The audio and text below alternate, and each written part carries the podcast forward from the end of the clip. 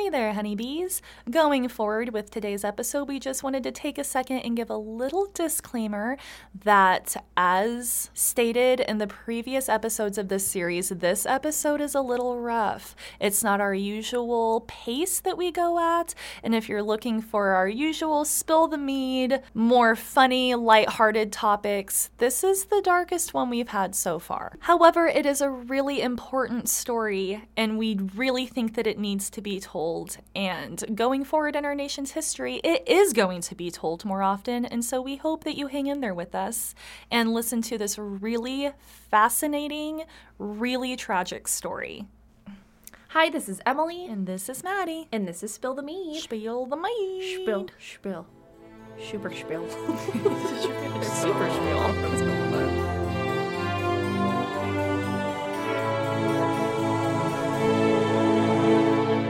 The pot. The tea is still hot. It has not cooled down no. a teeny tiny little bit. All five episodes. The kettle is still on the stove. Yeah, it's getting hotter. Yeah, we're it's reheating when we need to. Popping that sucker in the microwave. Oh yeah but it's still piping. Ugh, gosh. Welcome back to Spill the Mead, a history gossip podcast. And we have more gossip. Yeah. Like, technically, a, a part five, kind of. Yeah, this is pretty much part five. And the last the last installment of the Modoc Wars.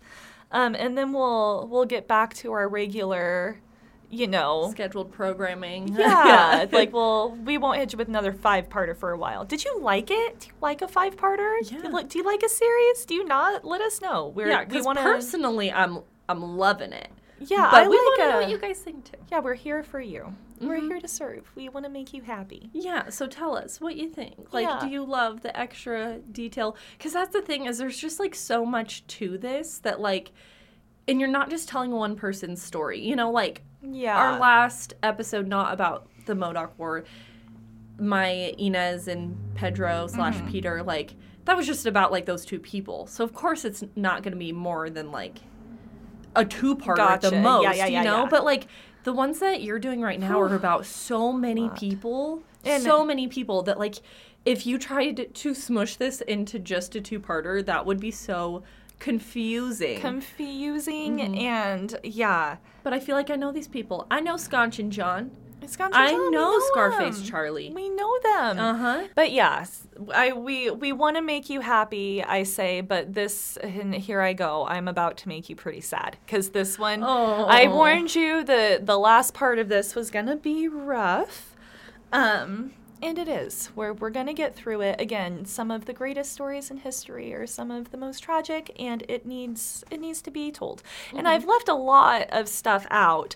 Um this gosh, like please go look into this. Like there's so much more information. This could have been like a 10-parter. Yeah. But but yeah, again, let us know. Let us know how you feel about a little series. Yeah. But yeah, let's do a little recap on where we left off.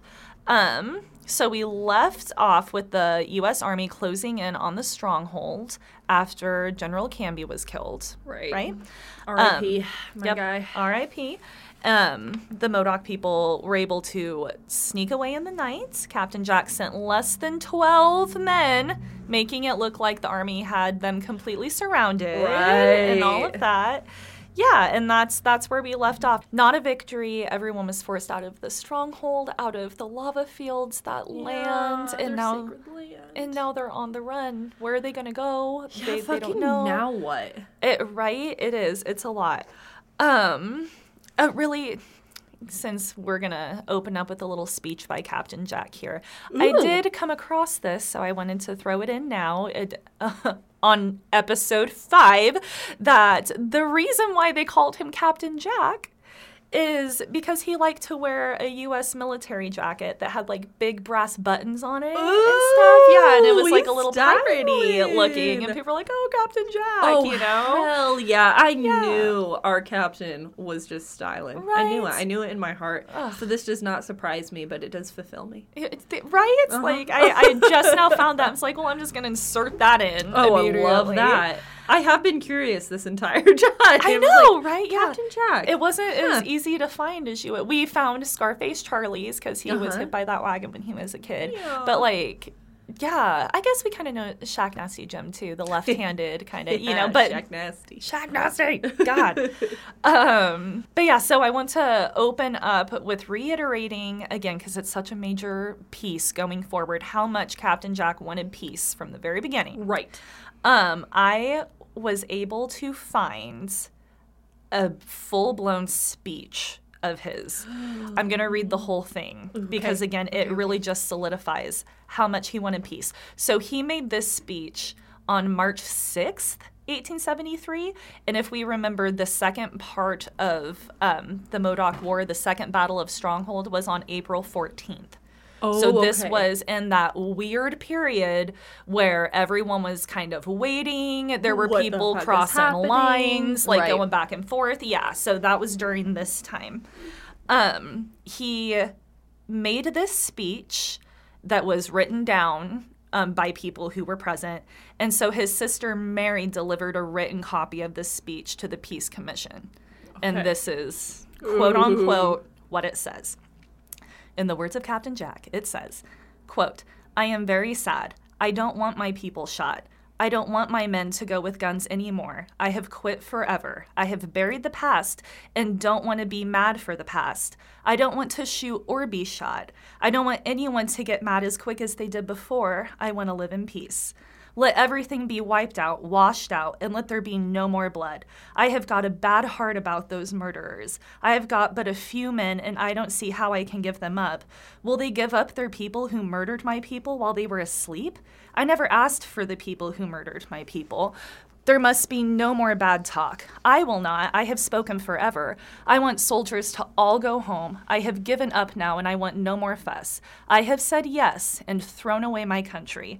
I don't want to live here anymore because I can't live here anymore in peace. I wish to go to the southern country and live there in peace. I talk with my mouth. They have paper to write down what I say. I want and hope that Mary will come back with the message and say yes, just as I have said. End quote.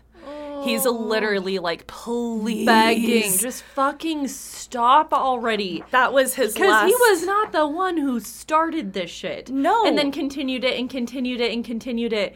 It was finally, after all this shit done to them over and over and over, as we have seen through the last four parts, like, that finally there was a breaking point. Oh yeah. And, like, oh god, it's just awful. And it's, and this speech was made like if we remember um he was wanting peace and Yep. everyone else was like no we're sick of it like we're we don't there the time for peace is over like all the trust Yeah. is broken like we're going for it this was his last ditch effort he tried. yeah, and they didn't listen, and we know what happened. Yep. And now they're everybody is on the run. The stronghold is lost, and the soldiers are showing no mercy because if we remember, General Canby is gone. They're still real fired up about that. Like it's it's not good. Yeah. Um, to set the scene on how bad this is, the soldiers did eventually figure out that they're all just kind of firing at each other and that there is no one left in the stronghold. So the next morning, when the sun comes up, they're looking around looking for any sign of the Modoc people and they're gone. Right. I couldn't even find that they found the path that they used to shit. leave. Like that's how secretive it was. Um, we're gonna jump right in here with the ruthlessness of this. Um, there was an old Modoc couple left behind that couldn't make the journey. No. And the soldiers went up and slaughtered and scalped them because that was fucking necessary. And they were embarrassed. They had just lost this whole, they had their thousand men lost anyways, and now they're just taking it out on everybody. They're on this, An old couple? yeah, like you feel, What the fuck? you feel good about that? Like, Oh you, like you fucking put your head on the pillow at the end of the day after that. That's oh nice. my god. Um, but they're on the hunt for some vengeance for Canby, you know. Fucking disgusting. Yeah. Yeah. Captain Mhm. Jack and his people are on the run because you just drove them out of their home and they just want to be left alone at this point. Yeah. Um so him and his people, as I've said, are on the run.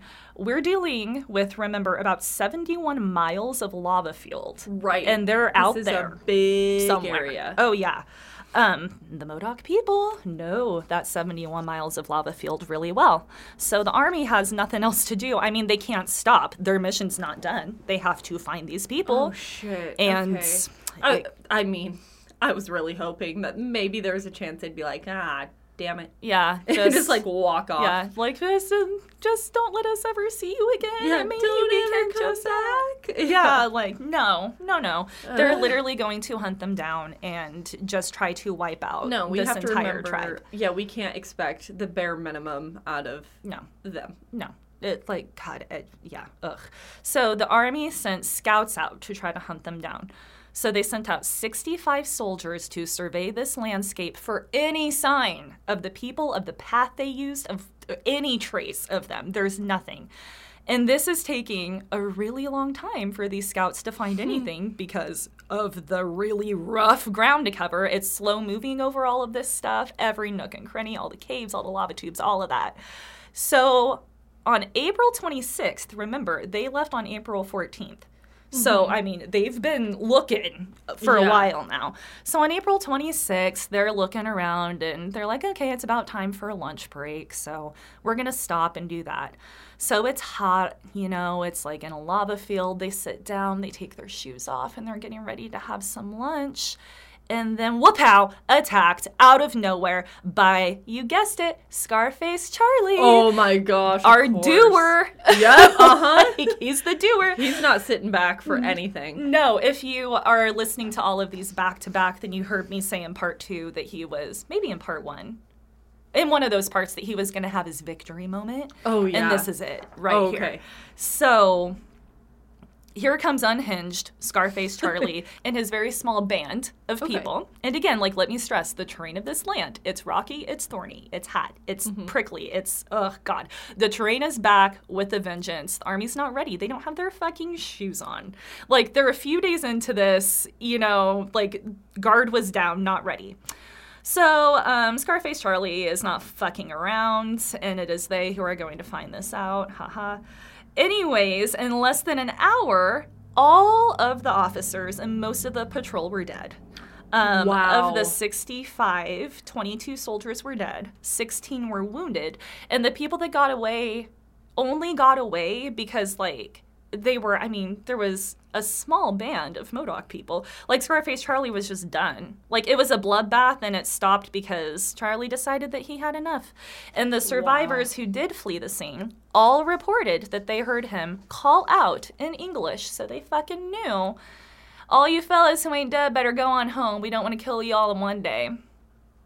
Like, Oh. bye. Like, leave. You oh know? my gosh. Yeah. Scarface. Scarface Charlie. Charlie. That was his last, Damn. the last Modoc victory moment. That was it. Because this Oh, is where it's going to get pretty dark for our heroes here. Okay. So this is an ugly situation with ugly people running this, Mm-hmm. and uh, the U.S. military ends up recruiting other indigenous people of the area to Oh. hunt down Oh, the Modoc people. Oh, no, because they're gonna know this area. Yeah, Probably better, better. than than the army, anyways. Yeah, yeah not like, as not good, like obviously, as the Modoc people, but like better than the army. better than the fucking army who's just been getting rocked by them. Yeah. Like again, this you don't hear about this because this is fucking embarrassing. Like my god, like it's Oh, yeah. embarrassing for a lot of reasons. So the army hires a man in particular named Donald McKay, Okay. um, who was known to be good at this sort of thing. So Donald McKay's father was a white trapper and his mother was Native American. Uh, he spoke several languages. He was a famed scout. He did this kind of thing. So he led a band of people from the Warm Springs tribe. If we remember, the Warm Springs tribe is in this general area. Okay, They were yeah. some of the people who were being used in those staged photos. Oh, of the, right. Yeah, that were like Okay, going out in newspapers and it's labeled like Modoc Warrior, but Uh-huh, it's but not, it's like but- not even yeah. someone a part of. Definitely not tribe. good, but it was better than nothing because no photographs had been going out. It was just Yeah. these awful, terrible drawings and stuff that was not reflective. So, blah. Better Um, than nothing. Better Not than good, nothing, not good. nothing. Yeah, none of none of this is good. Um, so he led a few people from the Warm Springs tribe, as well as a few of the army's men, through this labyrinth of lava fields to find and fight the Modoc people. Um, the army even issued McKay with a temporary commission as a captain to do this. Yeah, isn't that so nice? Um, again, like just to reiterate, the fucking time and money the government is willing to spend over over this you know like you're going to take the time to commission a captain's title just for this one month like my god you guys like it didn't need to come to this you know like Absolutely not. now Canby's dead because you refuse to you can blame that on them if you like but i don't think so i think that maybe if you would have been a little more reasonable Yeah. maybe everyone would still be alive right now and they could have lived together and learned from each other. Mm-hmm. Never forget the fucking treaty that Judge Steele signed. Like, there was already an agreement in place. It would have Yeah. been fine. God. Oh, yeah. But they're still just fucking willing to spend It- so much resources on this. It feels like a little bit like the sunk cost fallacy, where they're like, okay, well, we've gone this far, we have to like finish it. Exactly. Oh, Mm-hmm. 100% that's what this is. And like, mind you, you know, this is 1873 and the Civil War ended in 65. So this is like a reconstruction period. There's like so much money to spend elsewhere. And you are just going to keep handing it to this like small group of people. Band of Like, shitty ass people. Yeah. My God. So Donald McKay does find them. And here we go with, with a little bit of drama and Mm-hmm. some speculation because we're not exactly sure what happened. How many times am I like, there was a meeting, but we don't know what happened? Right. Like in so many episodes. to But, be a fly on the wall yeah, we don't, we uh, don't in history. yeah. All that we know is at one point, McKay, at a very considerable risk to his life, ended up meeting in person with Captain Jack oh, face to face in an attempt to reach an agreement. That's all Captain Jack's trying to do here is like he's still trying to reach an agreement. so again, that's Captain Jack's point of view. The Modoc people are so far past it. They're still far past it. Mm-hmm. Again, the image of them all silently walking out of that stronghold and turning around and seeing it be blown apart on fire. Like that oh that, had doesn't go be- away. No, uh, uh No, like they're way past peace. And again, I, I fucking get it, you know? Mm-hmm. And also, like we said in part two, once you make that choice that you're gonna fight the second you shot Canby, like, I mean, you've, this is what we're doing now. Yeah, there was You've no going back through. from that point. Yeah. Yep. Captain Jack's gonna hold out hope because he's a peaceful guy and Oh, he's gonna keep trying. Um, so again, something happened at that meeting, and we don't know what it was, but it wasn't good. And one of the major Modoc warriors was killed. I Oh my couldn't- God. I couldn't find a name, unfortunately. I wish I could. Um, but that the killing of that warrior caused everyone to scatter, and Captain Jack and his people left and are back on the run oh again Oh my god. yeah. So just just reiterating, like they are just fucking done. Like they're fucking Yeah. done. Like here was another peace talk. Whatever happened happened. Another one of their people are dead now. I didn't see any other casualties there other than this one Modoc warrior. Maybe Yeah. there was.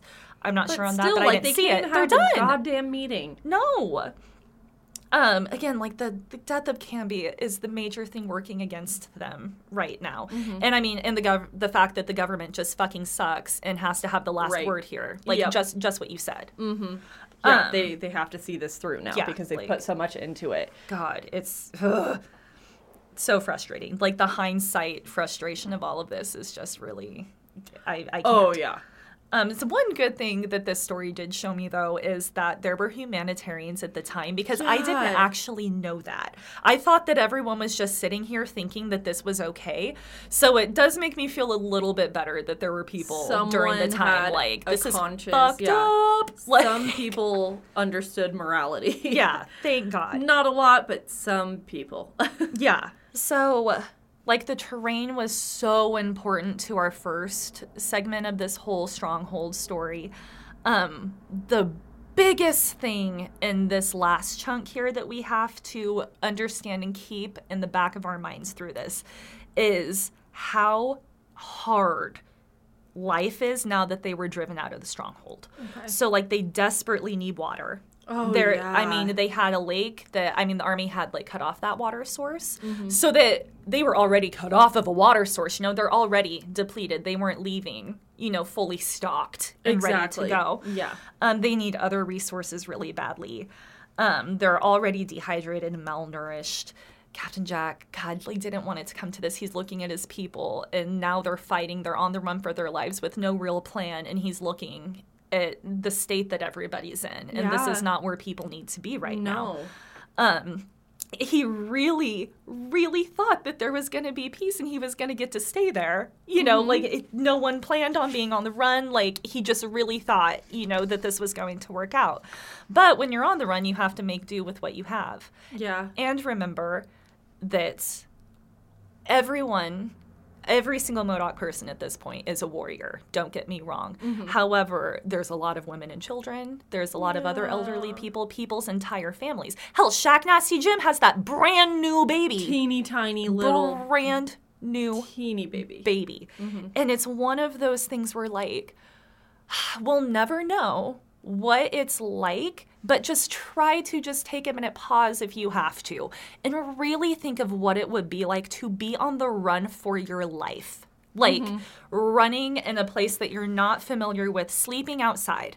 Like at any fucking second, people could run up and ambush you. Like the toll that that is taking. and then having like your children with you. Oh yeah, At the same time. watching them be scared and Yeah. watching them like slowly starve and like be for like again we'll never know ever ever know but if you really sit back and like try to think about like have you ever like had a dream where like someone's trying to chase you or something and you have to run away and like Mm-hmm. the fucking stress that that puts you through like in real life every single day all Yeah, like and feeling at your worst as you're running, like oh yeah and having all the people who are most important to you in the world surrounding you, and at the same time, you as you are running from these terrible people, you are also running from the place that was most important to you, your home. your home the like creator made it for your you. yeah, like essentially like your church too. Yeah, all of it. Yeah, it's insane. The psychological toll of all of this was just completely crippling. Um, and the morale is dipping just substantially. Oh, I bet. Which is not good. Um, and this type of desperation, people start making choices. Oh, and I yeah. said that was going to come back around. And again, I, I've, I'm not here to judge any of these choices, and we really shouldn't, you know, because you don't know what you would do. Um, we talked about some choices that these people have made. We're going to talk about a lot more in this episode, and just going forward, know that they are rough, and we're going to start with those right now. Okay. So,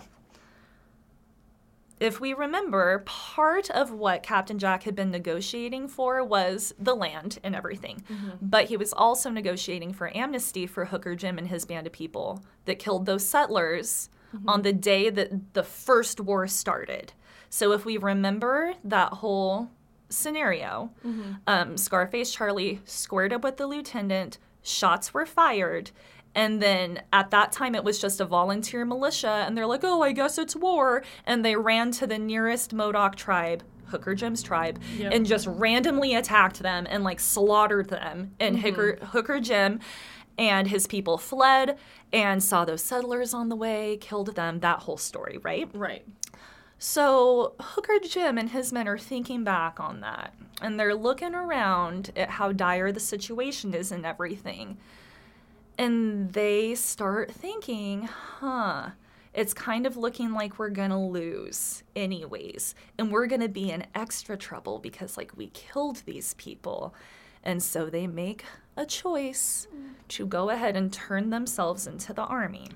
Oh. So Hooker Jim and his band of people break off from Captain Jack's group and they go back to the army and turn themselves in. And with that, I'm sure in their panic and in the state of everything going on, and I'm sure the army wasn't like, oh my God, totally cool. Glad you guys saw the error of your ways. Like, we're totally cool. No, No, yeah. you know that they were not cool. Whatever happened there happened, and Hooker Jim and his people offer to help the army track down Captain Jack and the rest of the Modoc people. Whoa. Yeah, that is that is a choice. It's a choice. Again, not here to judge that. Um, again, this The whole thing is heartbreaking. in the name of survival. yeah, there's not one good. Like again, this whole story is just absolutely heartbreaking. Um, God, I and I also like I wonder like how Captain Jack and Hooker Jim left it. You know, like Yeah. did they just sneak away in the night? Did he tell him like, dude, I'm I'm out? You know, like how did like what Mm-hmm. And were I their can't last guarantee moments? what what's going to happen going yeah forward. like did they even know was it like hostile like we don't know but it's it's rough because and not laying any blame here this is just the facts of what we know of that day is hooker jim had fam- famously had a really big hand in being one of the key people to talk captain jack into killing Canby. like he was one of the main people to talk him into Yeah, that, when captain jack really- really really really didn't want to and hooker jim and his men were ruthless you know we knew that mm-hmm. about them Yeah. so it's again, it's just something. It adds to the drama and the tension and the feelings of this story to Oh like gosh, keep that in mind. You know. Yeah, it feels kind of deceptive. yeah, and it's again, it, they've they've had enough. It's it's hard not to be mad at him. Like Yeah. I totally get it. I had a moment too where I'm like, what the fuck, you know? But again, But- like, what would you do? Like, he's already seen so many of his people be slaughtered. Like, what would you do to Yeah. keep the rest of your family safe? one of um I saw an interview of one of the relatives, not of Hooker Jim, but of somebody else from this whole story that kind of debatably ends up getting screwed over by that. Mm-hmm. And even the the descendant said like I can't be mad. Like the you you don't know what was going on there. And one of like not the direct quote, but he said like extremely complicated things were going on more than mere loyalty. And like that Yeah. really hit me because I'm such like loyalty so big to me. Right. And like that's one of like the Scarface Charlie things where I'm like, no, that's your right hand man, dude. Like you're in it together. No matter, I love that relationship. Yeah, kind of thing. exactly. But I mean, hearing him say that, uh, a descendant, you know, be able to be big enough to be like, there's bigger things going on than just Well, and loyalty. also, and it's like, like, yeah, Hooker Jim also has loyalty to his people, like the people that he swore Yes. to take care of and protect, especially after a bunch of them were massacred. yes. You know, he, I'm sure he feels a very big sense of duty Oh yeah. over that as well. And if someone else has to fall, that's not ideal, but like he's going to do what he has to do, and it's just fucking unfortunate. It's just fucking unfortunate. Like it's it's it's extra unfortunate for us because usually the whole point of this podcast is like let's fucking judge some historical characters, but there's certain things where it's like yeah, I'm not gonna touch can't. that. No, man, no, because again, you might think that you know what you would do, but you don't know what you would do when you're put in these situations. Look at the Milgram studies. If you don't know what they are, look them up. You don't know what you would do when you're put into specific situations. oh yeah, people can really change and yeah. make choices. Yes, and so especially since like the Modoc people are our heroes of this story, going forward, like I'm gonna try to not focus on like, oh my god, how could he do that? I'm trying to think of wow, that says so much about how dire this situation was. Exactly. For him to turn like that. You know, like wow, like that really puts it in perspective. But unfortunately, Hooker Jim was not the only one. Modoc numbers just kept dropping. They were either getting captured or turning themselves in. Um, I for, I- would fucking turn myself in. I'm not a fighter. I'm No. like I am a fucking quitter. I'm a pussy. Again, like we've said, like Emily and I talk a big game. We're like, no, fucking this or that. No, I'm soft. I'm so Uh-uh, soft, dude. yeah. I can't be on the run for my life. Uh-huh. Like I can't. Again, I totally understand it. Um, Captain Jack sees all of this and he's fucking tired of it. All the people that talked him into this whole thing have abandoned him at this point. Yeah. And on June 1st, about six months he has held off the U.S. Army, he decides to surrender himself. Okay. Not captured, surrendered. Just know that because people fucking suck and newspapers at the time printed all this bullshit about how the army captured Captain Jack and all that. That is absolutely not true. He fucking turned himself in. Yeah. He made the choice to lay his gun down for the last time, saying, quote, his legs gave out when they finally asked him what made him surrender. And he also reported saying, I'm ready to die. Like, I'm done. Oh, oh, that's awful. Yep, after holding the army off for over seven months, there it is. I was trying to add it up in my head earlier. I'm like, wait, when did this start? January. But yeah, so over seven months. Wow. Now the Modoc War is over. Oh my gosh, that's not the way I wanted that to end. No, and we're this And story sure, is yeah. really far from over, unfortunately. Yeah. Again, I'm just gonna take a moment to like go off right now, Mm-hmm. just to say he wasn't captured. And if there is any fucking history book out there or anything that says otherwise, it is not true. The fucking press is out there putting all of every newspaper had a completely different story, first of, all. They weren't even the same thing. Um, I'm sure the U.S. Army was just like loving that, eating Oh. that up, because Oh, they're yeah. like, oh yeah, we captured him. Oh yeah, like state by state, it's a totally different story. You fucks. I genuinely believe that Captain Jack could have ran from them the rest of his goddamn He probably could have. if he wanted to. especially like on his own. Oh yeah, oh yeah, or even like with just his family. Yeah. and, like Scarface Charlie stuff. Like I he, I honest to God, mm-hmm. like oh, he could have gotten away. Yeah. The man who said that it was a coward's decision to shoot Canby in the first place just like turns himself in, being the last one left. Like, my God. Captain Jack is not a fucking coward. Like No. this it comes back. He fought until the end. His he has a lot of people still with him right now. They fought until the very end. Like, my God. Um, anyways, like I said, the war is over, the story's not, and it's just going to get worse. Um volunteer militia groups at this point. We love a volunteer militia group, right? Like literally pieces of They're definitely very human trash. regulated. Like pieces of human trash. Yeah. Um, they were killing Modoc people right in front of their wives and children. There were accounts Yep. of women and children sitting in the same wagons as their dead family members. Oh my god. Um, because the remaining Modoc people are all prisoners of war now. yeah. Yeah. So now they're all transported back to Fort God. Klamath in wagons. Um, a lot of these wagons were attacked on the journey by random people who were, you know, mad at Canby's death and blah blah blah. Um, and because Canby's dead and other peace commissioners were dead as well, it was not just Canby. Canby was definitely the catalyst of all of this, but there were other commissioners dead too. And so, I mean, we have to have a trial now. And I say trial so loosely. Oh, no, there's no way that this is going to Oh. be a fair trial. There's no way. Just fucking wait. This trial was such bullshit. They knew it then. And so, like, we definitely know it now. They weren't even trying to hide it back then. So, the trial is at Fort Klamath. Mm-hmm. Um, Captain Jack and five other men. They were five men who were at that fateful meeting that day, either shot somebody, fired shots. They were five men directly involved. Mm-hmm. So we have six men total. Um, they had no representation, and they're being tried as war criminals. Um, specifically, they're being tried for, quote, murder and violation of the laws of war, end quote.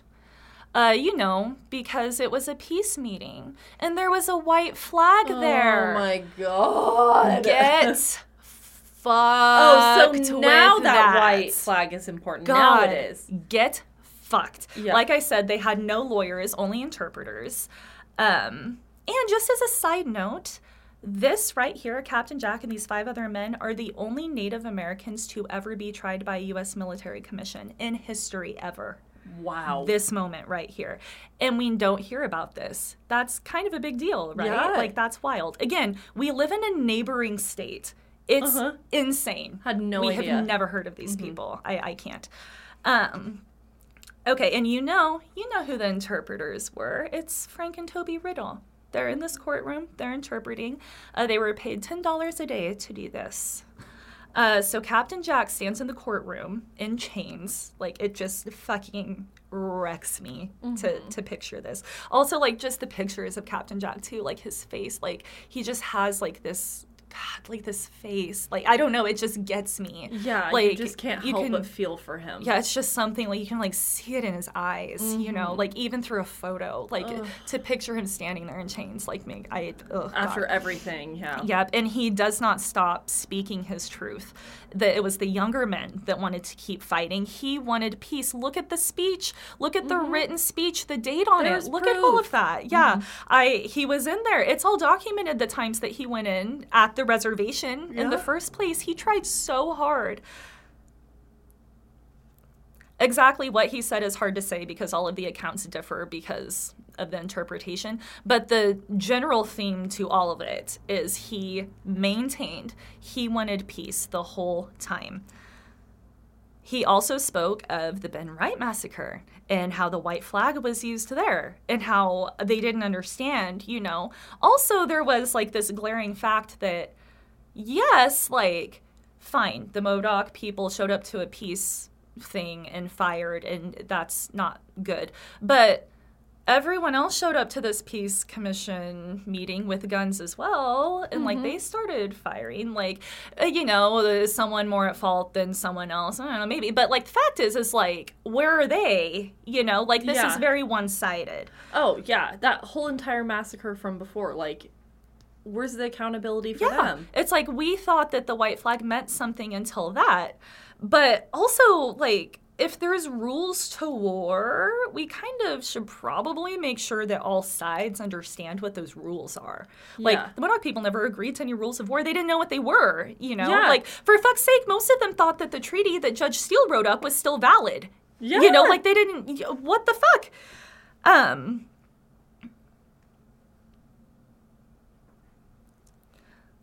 But yeah, if there's rules to war, you need to know what they are and fucking follow them because Ben Wright broke the rules and was praised as a hero.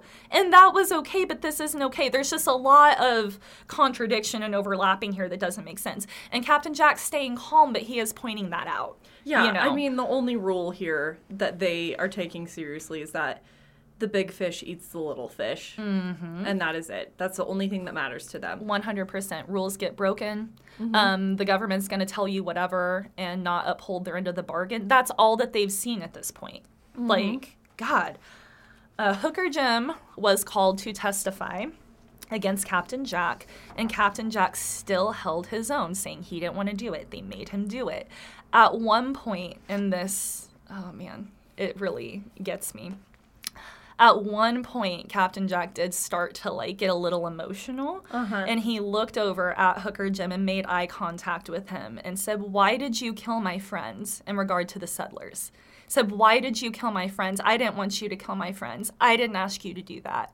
I was asking for amnesty for you but you killed my friends. Like I knew those people. I lived with those people. Like God, Uh-huh. and like Hooker Jim's probably like not. I'm not saying that Hooker Jim was totally cool, but he, this probably wrecked him. He probably Oh, couldn't yeah. even look at him. You know, like Oh, God. yeah, you can't tell me he didn't feel some sort of shame. Yeah, no.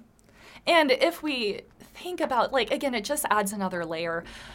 Captain Jack didn't even like call on Hooker Jim. If we remember back to that day when the military went over to Hooker Jim's um, band and started wiping them out, and then, then in a frenzy, they went and slaughtered their settlers. They did that on the way to the lava fields. That's just where they went because shit was going down. Yeah. It wasn't like decided, you know, that they're gonna meet up and we're gonna like take them down. No, like Hooker Jim just showed up there. Yeah. And now all of this is happening. Captain Jack's on trial, and it's just like it's a lot. It's a lot it's to so handle. unfair. It's just it's straight up so unfair. Unfair. And if you're not riled up about that, um, do you want to take a guess on who the jury is? Just a shot in the dark. Take a guess. I mean, obviously it's going to be all white men. Yeah, um, it is the literal people that they fought against. Like Yeah, not and yeah. not like, oh, it's like a part of like the same branch of no, no, no. The literal people who were present are sitting on this jury. What is even the point of having What a is trial? fucking happening? What's the point of the jury? What's the point of the the trial point if of you're the just going to do this? Four of the six members of the military commission, which is the jury, Yeah. Four of the six members had served under Canby directly. Jesus fuck. Three of the six members had fought directly against the Modoc people in the war, face to face, held weapons, and fought them. This is the fucking jury. Um, also, Captain Jack was not allowed to do any cross examinations or anything like that. This whole thing is just an absolute. Again, they knew it then. No one's trying to hide that this is just an absolute fucking joke. So, that being said, the sentence is extremely predictable. Yeah. And all five of these men were found guilty and sentenced to death for their crimes. Oh, and um, don't worry, just in case you weren't already there with how bullshit this whole trial was, the gallows were already built before the trial started. Oh, wow, that's so convenient. They were already up, yeah. Oh. So you know, Yeah, that's that's super convenient of them. I just like I've I've. What was I- even the point of having like for show? literally? Yeah. This isn't like some fucking circus. Yeah, literally. It, I saw in a source somewhere that like everyone knew that it was such a charade and such a show that some of like the Modoc men on trial just like sat down on the floor in the middle of the. Oh, they're like, yeah. what's the fucking point, dude? Like, No, see, that's what get I would have done. with. If I were Captain Jack, I wouldn't have even tried. I would have been like, "This is bullshit." yeah. Yeah, like God. God. bless him for trying, but I would have been like, "I'm not saying anything. I'm not gonna like. What's, the point? Fucking point? What's the point? Yeah, no, Good I for know. him for not taking that quitter's attitude that I have, but like, God, same. No. yeah, that's what I would have done. And the only time he got emotional was when, like, it was like, why did you kill my friends? Like, I didn't want to kill anybody. You killed my friends, and I fucking defended that. And now you're Yeah. gonna sit here like, oh god. and be like the main person against me, basically. Oh, yeah. it's just, oh god. Again, though, we do have humanitarians speaking out and calling for clemency. Even with Canby and even with all that, there's still humanitarians who are like, yeah, this happened, but like, look at what you put him through, you know? Yeah. Like, yeah, so that's still happening, thank God. And Grant listens. Because Uh, if we know one thing about Grant, it's that he totally listens to the humanitarians speaking out against these things, and he's a super cool guy. Um, him being totally cool and listening was him commuting two of the people to life at Alcatraz. Put a pin in that. We're gonna come back to it, but just just have that in the back of your mind. The people are like, "Hey, we want mercy for these people." He's like, "Oh, cool. Um, two of them can like go to Alcatraz, I guess." Oh. And again, there's another really fun, cruel layer to that. Oh, that We're gonna come back to in a Oh. bit. So oh, we're coming on. back to it. Okay, Yeah, hang okay. on to that. Um, yeah, Grant, not a fucking friend of the pod, like for sure. No, like yeah, no. Um, if anyone out there is like, we want an episode on Grant, probably not for us, man. Like, you might want to take that inquiry to a different podcast. Yeah. We've already made up our mind here. Or Sherman, like, after all of his, like, no mercy tolerance against the Native American, like, I'm gonna go ahead and not. we're do gonna we're gonna do a hard either. pass on that one. And for our non-American friends who may not be familiar with like presidents, that's President Ulysses S. S. Grant. Grant, Yeah. yeah. not not one of the best of the Not a presidents. Gotta the say. Yeah. Yep. Um. I mean, as far we, we've just learned that now. If you asked me about Ulysses S. Grant before this, I would have been like, I have no clue. I, I don't know. Yeah, I don't I really don't know. know who that man is. Yeah.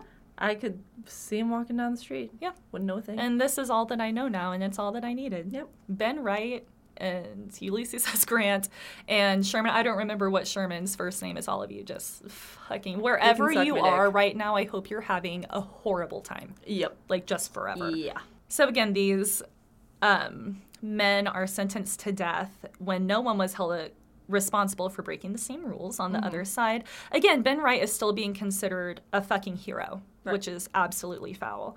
Um, other peace commissioners were armed and firing as well. They're probably sitting on the fucking jury. Who knows? Like, this is just really, really hard. Um, and we're just going to keep trekking through it. And it's with a very heavy heart that I have to tell you that four men Captain Jack, Black Jim, Boston Charlie, and Schonchin John were sentenced to death to be hung. I couldn't find much more information on Black Jim and Boston Charlie because I Yeah. wanted to. Yeah. Um, I again, if it's out there, please let me know. I would be more than happy to like include them in an update episode or something. I just couldn't find anything myself, other than they were there with Captain Jack on that day. Like they Yeah. were there firing. Maybe they directly killed. I'm not sure, but there, there they are. Yeah. Um, I definitely still wanted to say their names just because I had them. Right. Um, even though they didn't come up in our story, I wanted to add them to our character list, but I just couldn't find Yeah. anything. Um, and oh gosh, so after they were arrested, they took photos of them. And in Schonchin John in these photos, it's I'll post it. Oh man, there's just something about him. It gives me chills.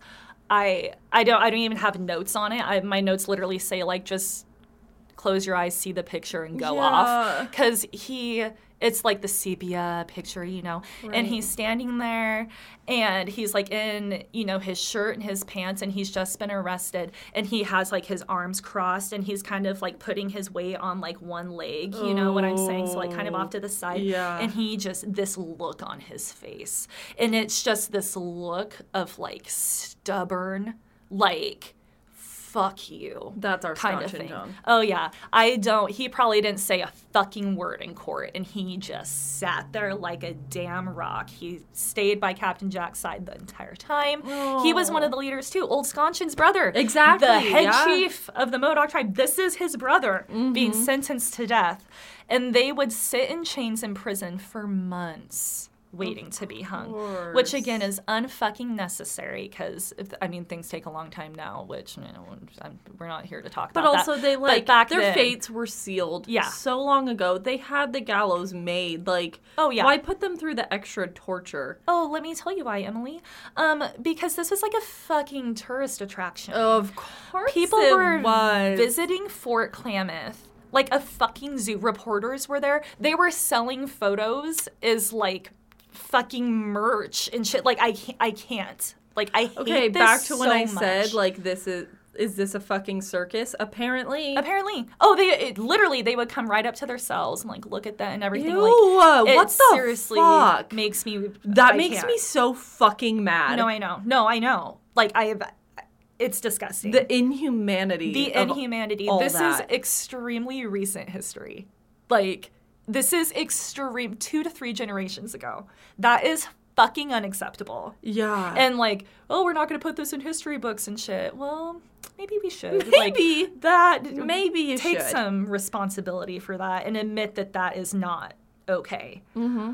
Um, however, Captain Jack's family was also allowed to visit, including his daughter, his young daughter Rosie, that he loved more than anything in this whole world. Oh, I my couldn't heart. find an age on her, but she was a little girl. I would say, um, God, if, again, uh, if you know, please let me know, and I will do Mm-hmm. a corrected um, update on this. Again, I couldn't find it, but I would say like ten or under. She was young.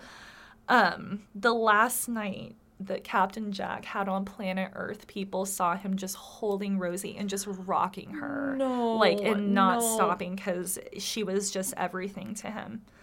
And on the morning of October 3rd, 1873, the men were executed. And people traveled from all around to watch this because the government wanted it to be as public of a spectacle as possible to send a message. The government forced the remaining Modoc people, as well as the Klamath people, to come and watch this. Rosie, his wife, his sisters Okay. were literally forced to watch this. It makes me physically fucking ill. Now this is just the Hunger Games. People are worried that we have a future like that. Oh, yeah. Babe, that's our past. It's our past. They were wives and children were forced to sit next to fucking strangers to show up and watch this. Like And watch the most important person in their life. What would that feel like? Like the person that you were on the run with, that you were hunkered like what I can't even imagine. The person that was trying to protect you. Oh God, I cannot imagine. Mm. Remember the two men whose sentences were commuted to life in Alcatraz instead, mm-hmm. and I said keep a keep a pin in that because there's another cruel layer. They didn't tell them that. They made them stand on the gallows and Are you watch fucking kidding until me? it got to be their turn, and they were like, "By the way, you're lucky, and you're going to Alcatraz." Just for like another added fucking layer.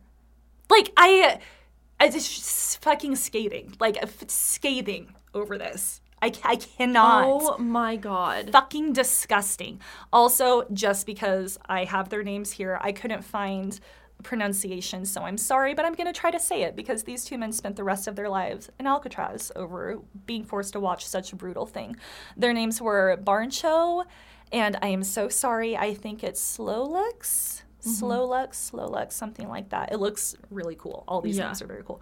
Um, but yeah, Okay, and when you mentioned like the added layer to it Mm-hmm. with Alcatraz, I thought it was going to be like that's such another fucked up layer. But then there's also the fucked up layer of that the land that Alcatraz was built on is stolen Native American oh my land. God. I didn't even think of that. Yeah, and how like later in the 60s they Oh like my tried to take it back once the prison was no longer like working. The Native American people were like, "Okay, so like give have it back to us." Yeah. And they're like, "No." God, I fucking I I So it just like it just gets adds worse. another layer. And also to picture them sitting in Alcatraz with everyone else that was there. Like the again, this is so much. It's another it's another one of those history things that we always point out on this podcast that you can be like you read that sentence, they were sent to Alcatraz for the rest of their lives.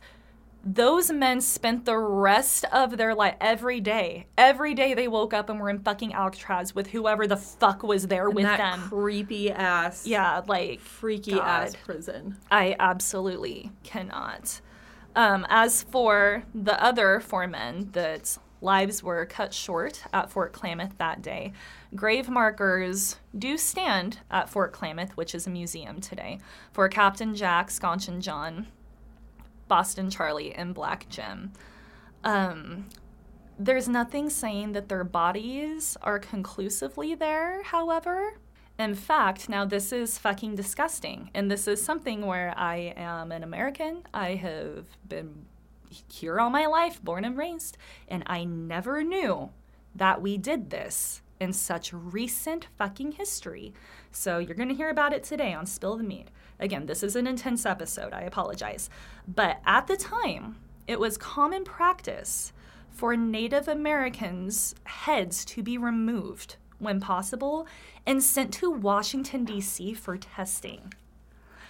Guess how many skulls of indigenous people of North America would end up at Washington, D.C. for this purpose? Oh no. Throw out a number. Uh, two, a thousand. 2,000. More than 2,000 unidentified Native American For skulls. fucking what testing? I don't know. I don't fucking know. Like, Oh my that's God. sick. Do people know that? I didn't learn that in school. Like, what the fuck? So they're thinking, or no. And so that is where the head of Captain Jack and the people Oh are to this day. What the fuck? Yeah, there's no record of their bodies being buried there.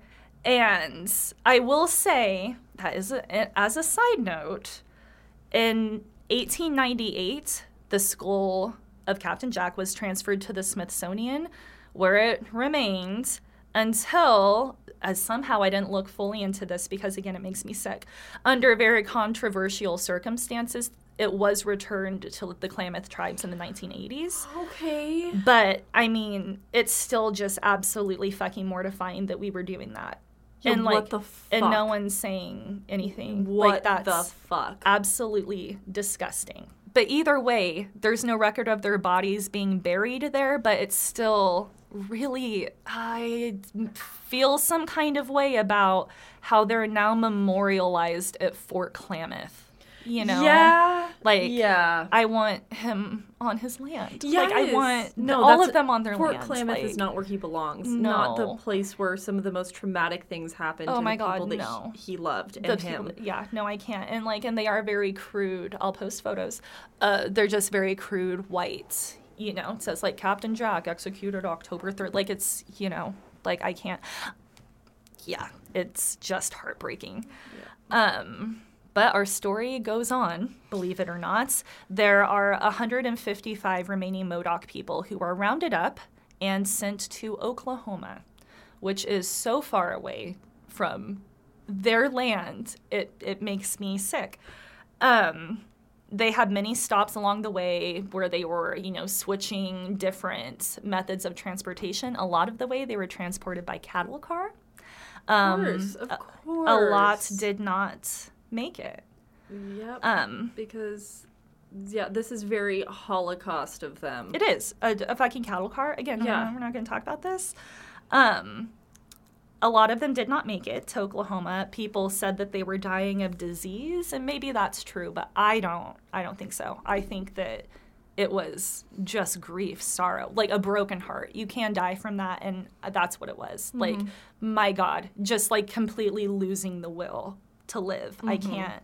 I I just can't. I can't. I don't have words. Um, if you're wondering, Old Schonchin and his band of people that stayed on that Klamath reservation when Captain Jack and his group went back to the stronghold, they're still at Klamath.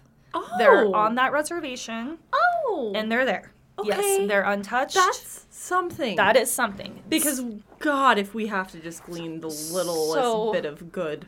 I know it does. I kind of thought that too. I'm like, God, I hate that like they're being sent to Oklahoma, but that you have that foothold in the door that's still in the general area. Again, Yeah.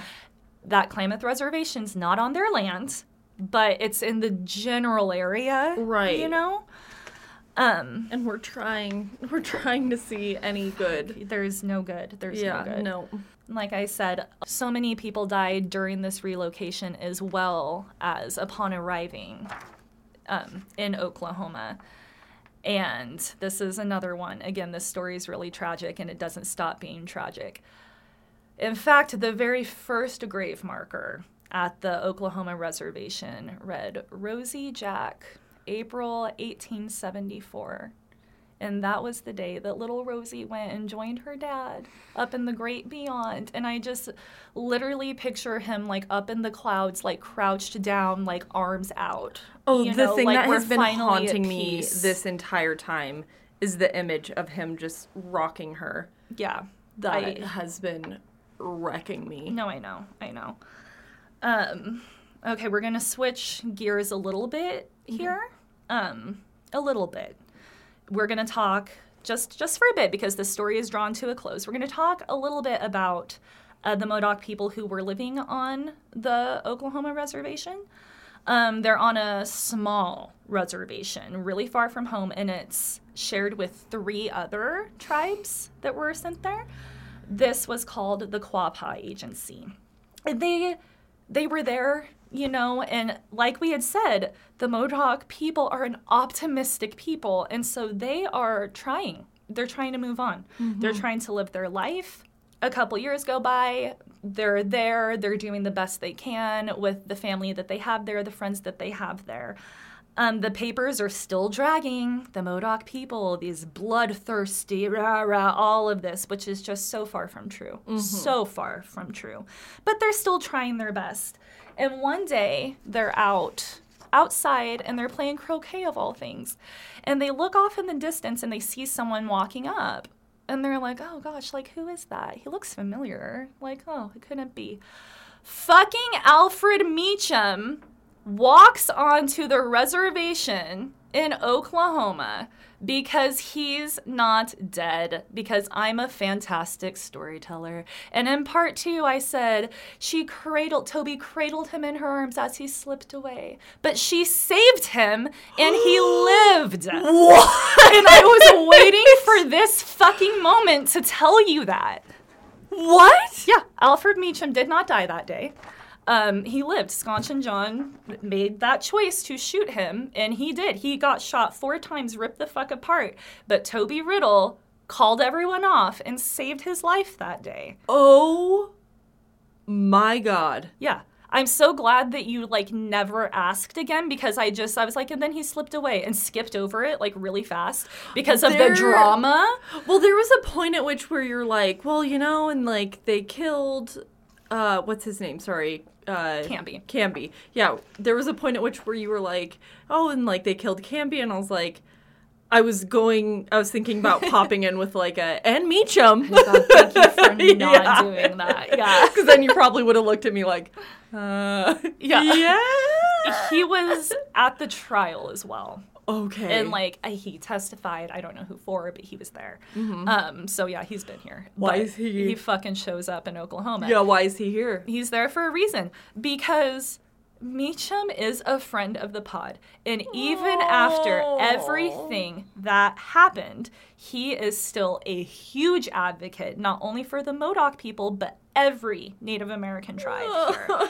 and he has an idea to start a show like a tour type thing on the East Coast to help give the Modoc people a voice.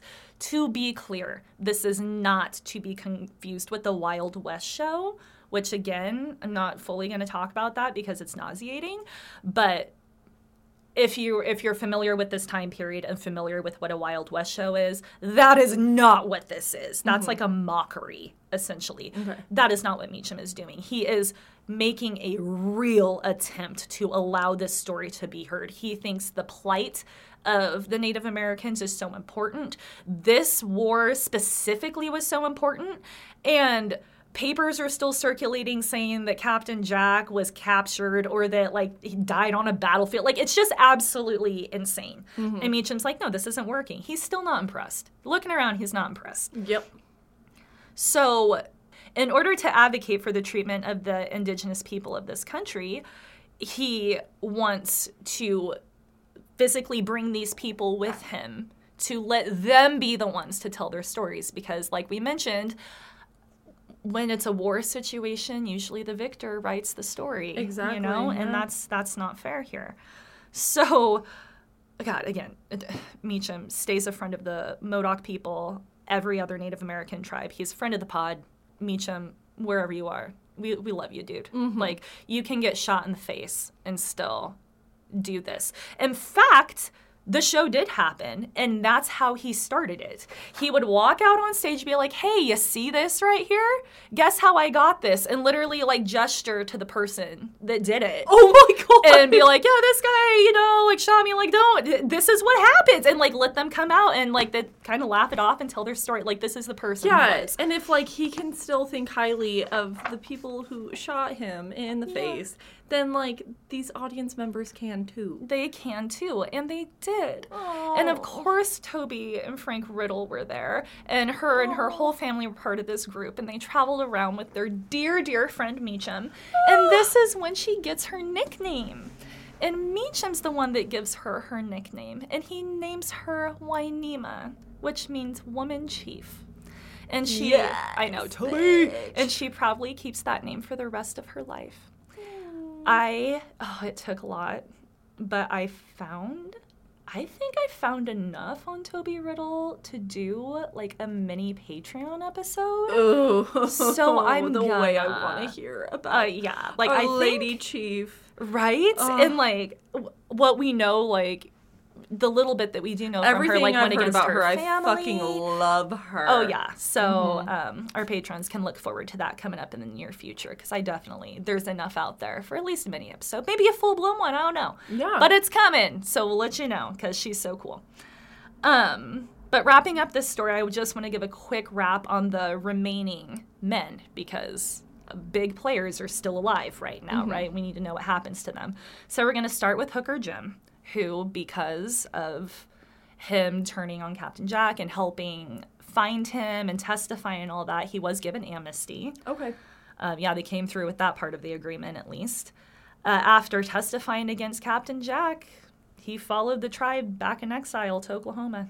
They just they didn't give him Oh. anything else. They're like, yeah, you can keep your life, but bye, and just sent him sent him away. Wow. And he lived out the rest of his life there and died in 1879. Uh, Scarface Charlie, right? Because like, why wasn't he on the gallows with Captain Jack? Uh yeah. Listen, When you said Boston Charlie, I was like, I know. uh, what? No, I know. And like, or when I was like, oh, and other people turned on Captain Jack too, there's probably a part of you were like, not fucking Scarface Charlie. Oh, better not be Scarface Charlie. I, if you're out there, someone, please, I cannot find why he was not on the gallows or where the fuck he was. Like, please tell me. I want to know. But he he somehow again, God, I just please tell me because it's such a mystery to me. I mm-hmm. cannot find it. He, from my understanding, he never abandoned Captain Jack, and somehow after Captain Jack and the other men's execution, he was appointed as chief of the Modoc people to be sent to Oklahoma. So Okay. Old Schonchin was still, you know, the head chief of Right. But um, Scarface Charlie was going to be the chief of the Oklahoma uh, prisoners of war. So he spent about a year in Oklahoma doing that, being the chief. And then he was replaced by another Charlie named Bogus Charlie. Oh. Um, and I couldn't see totally why that was, but it was at least partly due to Bogus Charlie's better understanding of English. Seemed Oh, to be a large factor Right, there. Yeah. Um, and so after that, Scarface Charlie, it turns out that he was a very gifted craftsman. And after that, he went on to develop a line of furniture Whoa. that paid his bills and he lived oh, out shit. the rest of his life. Yeah. Could you imagine owning one of those pieces of furniture? Oh my god. Could you imagine owning a piece of and like you have no clue and you're listening to this episode and you're like, I don't know, like my family's from like this weird area and you go look under a freaking cabinet and it's just like Scarface Charlie. Like I- carved I there. Just drop to the ground and Oh just die God. right there. It's so fucking cool. Oh my gosh. Um, our last guy is our it's our boy, is Shacknasty Jim. What what was he doing? Um, he so he was one of the people that surrendered after they left the stronghold. Uh, his band was also sent to the Quapaw agency. And some sources, not all, but I did see sources that say he also helped track down Captain Jack for the army. Um, but that wasn't everywhere, so I'm not sure. Interesting. Um, he has descendants today, and that's where I got a lot of this information. Love that. And I thought this was cool because the descendants today, their last name is James, and that's from Jim, from Shacknasty Jim. Like Oh my version. Isn't that so cool? I love that. Um, so wrapping up this whole story, thank you so much for hanging with me. I know that was a dark one, and it, you know, it needs to be told. It's important. Um, but just wrapping up, touching on some key takeaway points here is uh, Grant's bullshit peace policy would end up being the most bloody dealings with the indigenous people in U.S. history yeah. under the guise of peace policies, like the literal bloodiest way to go about any of this. The Modoc War was the single most costly Native American war in U.S. history by a long shot, and that's both monetarily and in human life. Wow. Like just by an absolute long shot. Again, the total cost that the US government spent on this campaign. I've seen half a million, I've seen a million Back then? back then. Whoa. $20,000 of land and no lives Oh. for all of this and a million dollars just to have that last say. And then bury this in history and hope to God that it doesn't come up again. However, again, like we said, uh, the, the way that our history has covered a lot of this up is really, really just foul and unacceptable. But in very recent history, we are becoming more aware and a little, a little better at it. Yeah. Um, back in 1909, the Modoc people returned to the Klamath Reservation near their native lands. Um, that's absolutely not enough for me. No, one gives a fuck what I think, but like I, I'm just gonna go on record and say I would be overjoyed if within my lifetime all of that land was returned over to the Modoc Oh, people. absolutely. Like the Lava Bed National Park, give it to him. Mm-hmm. And like, because again, it's almost hard. I want to go there one day. I want to see it. But you look at the photos and stuff, and there's like, you can see like ramps and like stairs and stuff. And it's like, see, give it back to them. And if they're cool having that, they're okay. But Yeah. like, if they never want like- Mm-hmm. anyone to come there ever again, okay. Like, Yeah. I That's not for us to decide. no, I want it. I want that to be theirs again so so badly. Yeah. Um, I did see, and this is a really big step. I did see that the state of Oregon very recently, like within like the past 20 years or so, issued an apology for how the the treatment of the Modoc people and all of that. Yeah. And um, the leaders of Oregon are fighting, and it's actually going to the Supreme Court right now to be voted on to put the Modoc War into the Oregon State curriculum for Good. everything. Yeah, which again is absolutely just step one. You know, Mm-hmm. it should be in every curriculum easily. Like that shouldn't even be a question. yeah, this is huge. Oh, it's this is a huge part of. American history. Huge, but it does bring not peace, but hope that maybe one day this massive wrong can be somewhat, just somewhat righted. Yeah, Like, some sort of reparation. just a tiny bit. Yeah. Yeah. Um, I'm going to end with a quote from Meacham because it just absolutely nails it. Um, this is a quote from 1873 when all of this happened, and he wrote this in his personal diary. He said, quote, the chapter in our national history which tells our dealings with the Indian tribes will be the darkest and most disgraceful in our annals. End quote. It's like, yeah, this is the darkest and most disgraceful So part of our country's history for sure. And with that, everyone, there it oh. is. I Oh, don't know where to go from there. Again, I it started with a suggestion of Captain Jack Stronghold, and I just went down this huge just rabbit hole, I guess. I don't know. Mm-hmm. I just got so lost in this story, and I was like, no.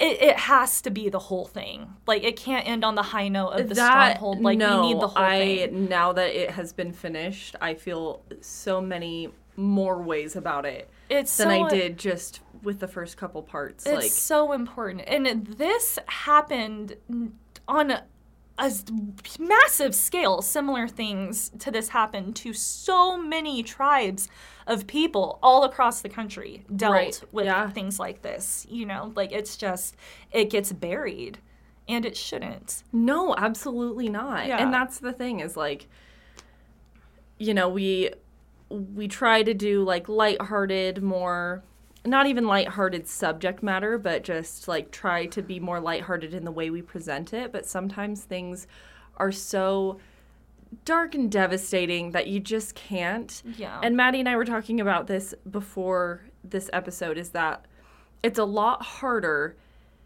to talk about something where people today are still being directly affected. Yes. Directly Yes. affected. You know, there's a lot of history butterfly effects where like this happened, so that happened, so this happened, so that happened, so this happened, so now that's affecting someone today. But it's Mm-hmm. very different to say that this is directly affecting people we may know. Yes. We do. we do. We, you and I, at least Madi, do know. Oh God, yeah. Yeah. Every time I look at her now, like Oh there's just gonna be something I see in her where it's just like, God, you should be so fucking proud. Of, Oh my like, what she God, is, to you have know, that- oh, she way. is, but, like- wow, God, that sense of pride. And then, Oh my oh gosh, my being the descendant of these people is there were some documentaries out there that were older you know like Yeah. you could tell like mm-hmm. in the 90s like just by the way that oh, they yeah. were. Ugh, it was ugh, it pissed me off so much. I it, all credit like dumped out the window but one of them ended with saying like a once proud nation of modoc people. I'm like what the fuck are you talking about? A once proud nation? I'm sorry who the fuck are you why would they say not that be a not proud pr- like nation prideful of yeah Right, and like they also, they this particular video made it sound like they were just completely wiped out, and this once proud nation, like they were not wiped out. They fought tooth and nail. Yeah, they are still to there. still be here. Yeah, they are still. Don't there take that away today. from them. No, how dare you? Uh, yeah, like ew. fucking speaking for somebody like that. So yeah. Anyways, it's just it's This one was darker, it was deeper, but was I am so so so glad that you did it because that was such an incredible and heart-wrenching story. It but like. I feel all the better from knowing it because it's also a big thing to Madi and I that like you know, history can be it can be fun Mm-hmm. and it is interesting, but if you do not learn about history, you are doomed to repeat it, right? There's so much that we can learn mm-hmm. from people of the past. one hundred percent. There's so much that you learn through gossip, Yeah. period. Oh, absolutely About people who you currently know. That is Yeah. the point of gossip, right? It is Exactly. like giving information to each other about like what is safe and what is unsafe and mm-hmm. like that is also a big part of history is a like big part of it. yeah, learning to be better and learning to be safe. Yes, Mm-hmm. exactly. And yeah, we're gonna I'm gonna go ahead and let um Patreon pick my next episode after that one. I'm gonna like Yeah. go through our list and like pick a few and be like, hey, what what do you want to hear? But do let us know. Um, I fucking love a deep dive, you guys. Like Mm-hmm. I love multiple episodes. Like I love it. That's So my A plus student right there. I love homework. I just love it. And like I just want to do homework for the rest of my life. So if you do love a deep dive like this, let us know. We'd be happy to do more Yeah. series. But I would say to our patrons, please, for the love of God, I know what Madi has emotionally been going through researching all this, as important as it was to her. Pick something a little chill, please. like I'll Just make for her own mental health. Yeah, like, she my needs God. something chill. I know I do. I need to like recover. And we do someday need to. I mean, I don't know, is this hypocritical because we just said like give the land back to them, but I do want to go. I want to see it and like I feel like. I, I feel like I need to. I feel like I don't know. I feel like I want to go. I want to see that circle, like where the ghost dance was. Like I want to go Right. for like different reasons. Yeah, I guess. Um, Less yeah, touristy and more like as a spiritual thing. Right, To, I like just want- appreciate to like their land stand and- there yeah. by ourselves and like close our eyes for a minute and like try to like pick feel up the like spirit energy of their and, land. Like, yeah, and, like oh, that sounds so beautiful. we're gonna do that one day and like somehow pay whatever respect that we can. And if anyone, I actually looked. I did not look extensively, but I I looked a bit and I didn't see a petition out there. If anyone knows of a petition that we can sign to just give this land back to the Yeah. Modoc people, like send Even it our way. just start with a percentage of the land. That is God, like yes. something. We just need to start. something. Oh yeah. My God. But Okay. By listening to this episode, I feel that you did start that process, and so we thank you for still being here. Yeah, thank you for listening. This one was so so important to It Madi. was. It's important to me now. Now that I know it. Oh my god. Ugh. But we'll do a quick little fresh cup for you. So hang in there. We're gonna have a little change of pace here. Yep. Just for a little bit. We're gonna take a take a breath. yep. okay. Bye. Bye. And now it's time for a fresh cup. Oh. That was me pouring. Oh, that was I don't know. very good sound. I really like. I I really tried to throw you a bone. I started with the ch ch ch and was like, wait, no, that's not right. Bluck, bluck. Ah, there it is. There That's it it, is. right there. Jesus. Perfect. Such beautiful sound effects. I loved it. Um, okay, sorry. I also said like oh during that because I was looking at the one that I had picked out and it's like fucking long. Oh, uh oh. Okay. So I'm not gonna do that one Nope, they've been through enough today. today. No, we're gonna do a shorter one. Um, because this one really it's a today I fucked up. Oh, I love today. I fucked up. That gave us Carrot Boy. Yeah, this one this one's like more uh Oh. not quite as silly. Okay. It's not silly at all actually. Okay. But uh, there's not really a lot of like judgments to be made because it's going to be pretty obvious. Okay. So, because today they fucked up. All right. Yeah. Let's hear it. Okay. This didn't happen today, but a few weeks ago. My wife of four years gave birth to our first child last year. Both my wife and I are blue eyed and light skinned. Our baby has a darker skin tone.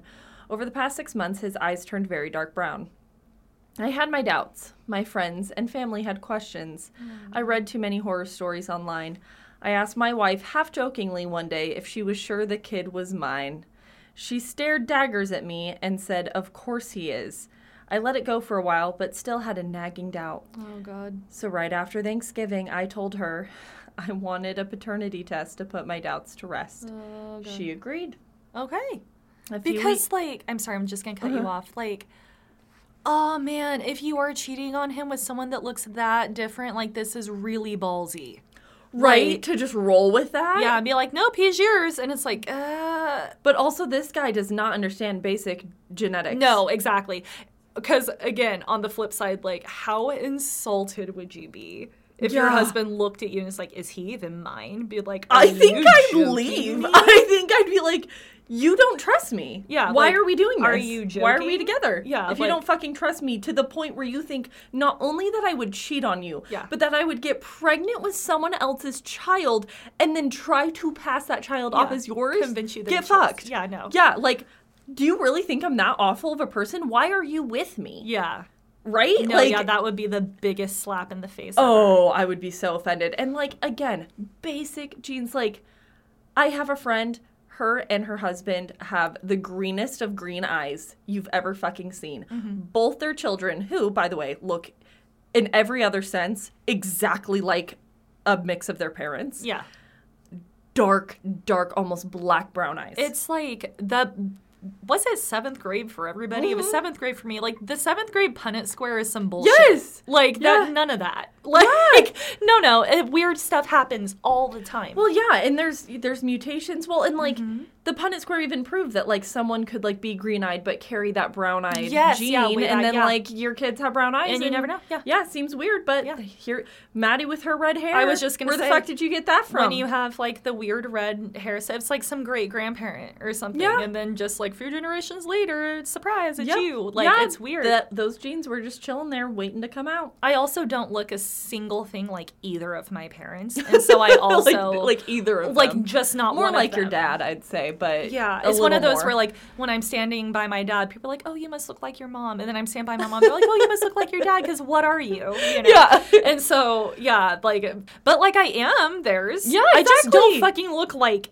either of yes, them yeah, at all. and that so. fucking happens. Oh, like, but to jump to like the, it sounds like he had a good relationship with his wife up until now. So you're really just psyching yourself out, my guy. I, oh god, yeah, I don't like know. you, I are you too chronically online? Do you need to like stop psyching yourself out so much? I guess when everyone else is saying, "Oh man, I don't know," I, I guess I can kind of see. I don't know. I I see where he's coming from and just wanting to squash it. But if I was her, There I were would be- different ways to go about it. Like, dude, do it in secret.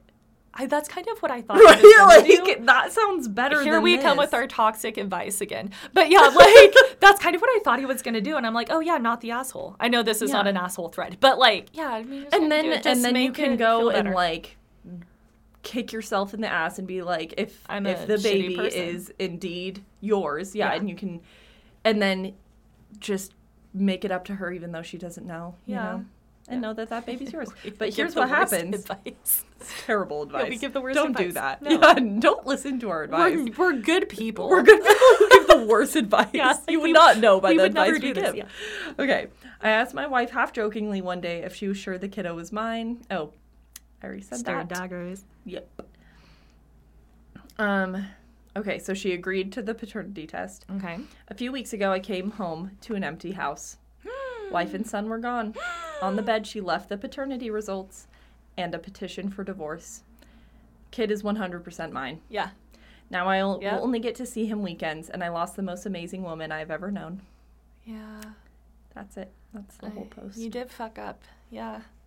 Again, that's that's fair. I 100% get it. Like, God, genetics, man. That's rough. That's really rough. That's rough. buddy. Yeah, I don't even know what to say. Yeah. Um, do we want to hear the comments really quick, and then we'll Wrap peace this out, yeah? sad, sad chapter of Spill the Mead. yeah. up. Okay. Uh, alternate universe. They gave her the wrong baby. He's still the father, though. LOL. Um, I'm gonna hazard a guess that this is just the tip of the unhappy marriage iceberg. I hope so. Honestly, I hope that they have more problems. Yeah. And it wasn't just absolutely I perfect and now it's this he was. moment I think he was fine with her, and he psyched himself out because of everyone else. Yeah. But I think she was probably having issues with him. if yeah. this was finally like the straw that broke, it's like, dude, no. You know what? You're already whatever the fuck he is, a Yeah. man child or whatever. Now she's like, and now you don't. You think I'm cheating on you and passing off another man's baby as yours? Nah, Right. get fucked. I'm done. I guess I like again because I've like I'm not on anyone's side here. I guess the only reason why I was like, oh no, like I totally get like where he's coming or something. I feel like if my son, my son came out with my husband's face first of all, Yeah. like it is Copied and pasted It is right there. just oh my god, it's the cutest thing. Like literally, you took a picture and cut his face out and shrunk it and put it on like a baby body. He's But- a copy paste. But if he just looked like like she was saying, like my husband and I are fair complected with light eyes. Like if Mm-hmm. my baby came out dark complected with dark eye and all that, I feel like I would be like, I know what this looks like. He's your baby. Yeah. You know, like here's a. fa- I feel like I would be like, here's the paternity. I can see the way you're looking at me. Yeah. And I don't know what this is. I feel like I would have been, you know, just Right. because like I would get it. Exactly. But again, if he, I feel like I would say it first because I wouldn't Right. be able to have him look at me and be like, is that my kid? Yeah. I, it would kill me and then I'd have to leave him. Yeah.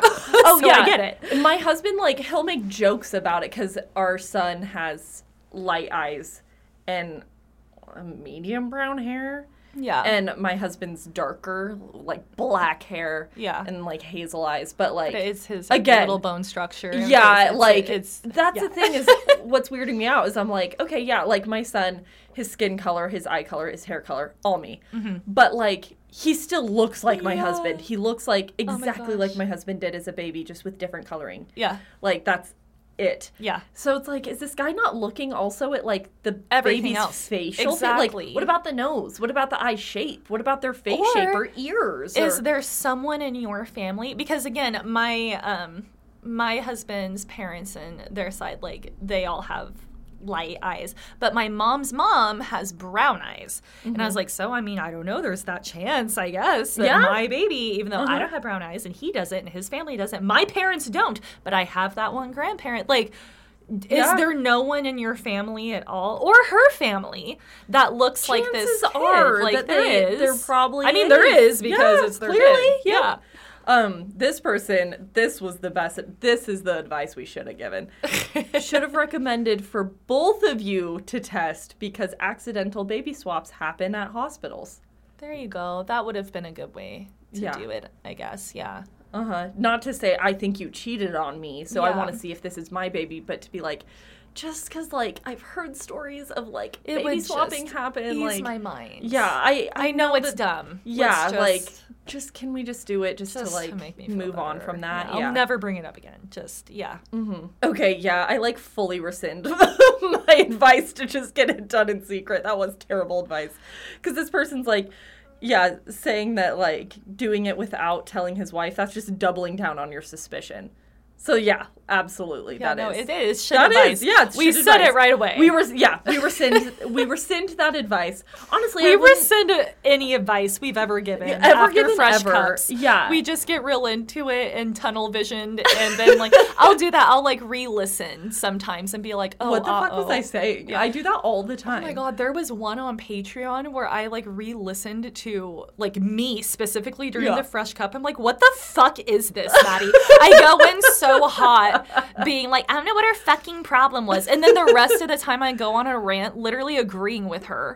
And it was just so late and stuff, and I'm like, what the fuck? None of this is what I think. Like, what's happening? No, it's So, yeah, yeah. I I think tunnel vision is exactly how it is. Like it's hard to see all angles of this. So give us a break on fresh cups, okay? No, my real advice wouldn't even to be to say like it wouldn't it definitely wouldn't be the dude in secret. It definitely wouldn't be the ask for both of you to get it done because that's a lie. You're lying. Like that's a lie. Yeah, yeah. that's true. I would say go to therapy. that's, to that's the only th- advice I will never rescind. Go to fucking therapy, therapy. and talk to them about like I don't know what's going on, but like my wife has never given me a reason to doubt her. Mm-hmm. Why am I doubting her now? Yeah. Like, Right? can you explain genetics to me? Mhm. Like, or something? Yeah. Yeah. go to therapy. That is our advice. Always go after and this I episode. will never rescind that advice. No. In fact, moving forward from here, any time that we give any other advice after a fresh Mm-hmm. cup, and you can just go ahead and in your mind switch that and be like, okay, what they are saying is this, but what they're meaning is just go to therapy. Yeah, select text, replace, go to therapy. Yeah. but That's what we're trying to say. You should also divorce them. Also, break up with them. yeah, break up with him. Always- always break up with him. Yeah, and you are the asshole. and you're the asshole. All of them. All the above. Bye. Bye.